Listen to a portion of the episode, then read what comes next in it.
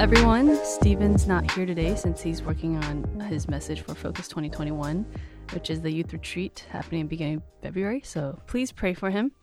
Um, so instead of Steven, we have a guest today. it's my friend Steph, who leads the sophomores in classes. She's also Malachi's mom. Hello. Thanks for letting me crash. All right, we're going to jump right into it. Um, today's text, Matthew 6, verse 1, it says, Beware of practicing your righteousness. So, the first observation I want to make is that righteousness is something that needs to be practiced. Um, in this passage, the acts of righteousness that Jesus is alluding to is giving to the needy, praying, and fasting, which we don't read in our passage today. Um, I think it's safe to say that these three acts of righteousness need to be practiced because they don't come naturally to me. Rather, they're probably things we wouldn't want to do if left up to ourselves um, like why would you want to give your money away freely right? So um, these are things we can put into practice and be faithful with in order to grow in our relationship with god. In james 1.22 it also says but be doers of the word and not hearers only deceiving yourselves. So yeah we, we have to practice. Now uh, another observation i want to make is that verse 1 implies that there are two ways a person can practice their righteousness either before other people to be seen or not before other people and as a result not seen. And obviously, Jesus is saying we should be careful not to practice our righteousness before others so that it can be done out of a genuine desire to love God. So, in verse 1, um, what is the danger of practicing your righteousness before others? It says, Then you will have no reward from your Father who is in heaven. So, when we practice righteousness, um, this passage tells us there is a reward. When we practice before others in verses 2 and 5, the reward is being praised by others and seen by others. Truly, they receive the reward of the immediate and tangible praise from man. But what Jesus warns us about is missing out on the reward from your Father in heaven. This reward is a deeper relationship with Him, and that's what God wants for us, for us to know Him more. Now, let's think about why practice righteousness in the first place. It's to relate with God. But when we do it before people, it's tragic and ironic because we end up trading this relationship with God for praise from man. Mm-hmm. And a second danger is that you lose your sense of yourself. So when you practice righteousness before others to get their praise, people praise you for your good deeds, and then you can start to believe that you are righteous, which is what happened to the Pharisees. So they had a hard time connecting with Jesus, who saw their hypocrisy through their deeds.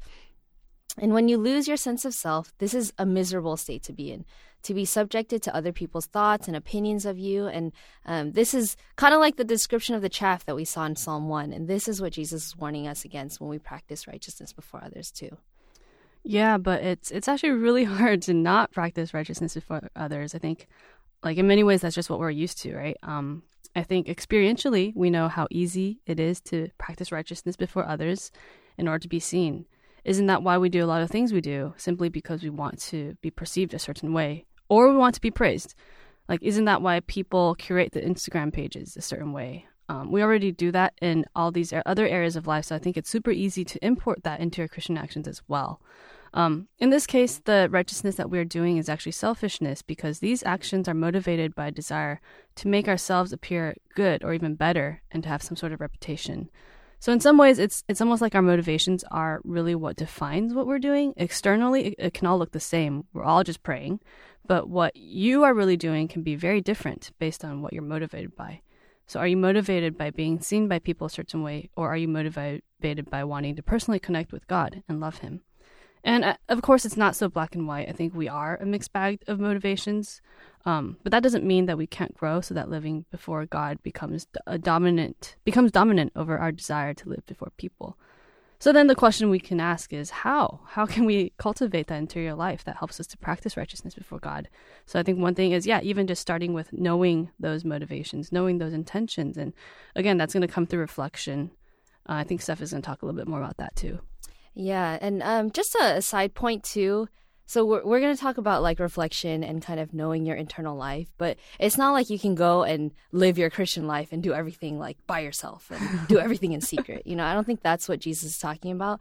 But um, as we do these acts of righteousness, we need to cultivate an interior life. Mm-hmm. So we need to know what are our intentions and how do we do that. So I talked about losing ourselves and um, one way we lose ourselves is we we see our actions and then we think that those actions are who we are. Mm. But um, like we heard in yesterday's DT from Hebrews four, it's it's about being before God's word because God's word is the thing that can discern Mm-hmm. our thoughts and our actions and um, the intentions of our hearts, and it gives us this true picture of our internal life um, if we're open to it.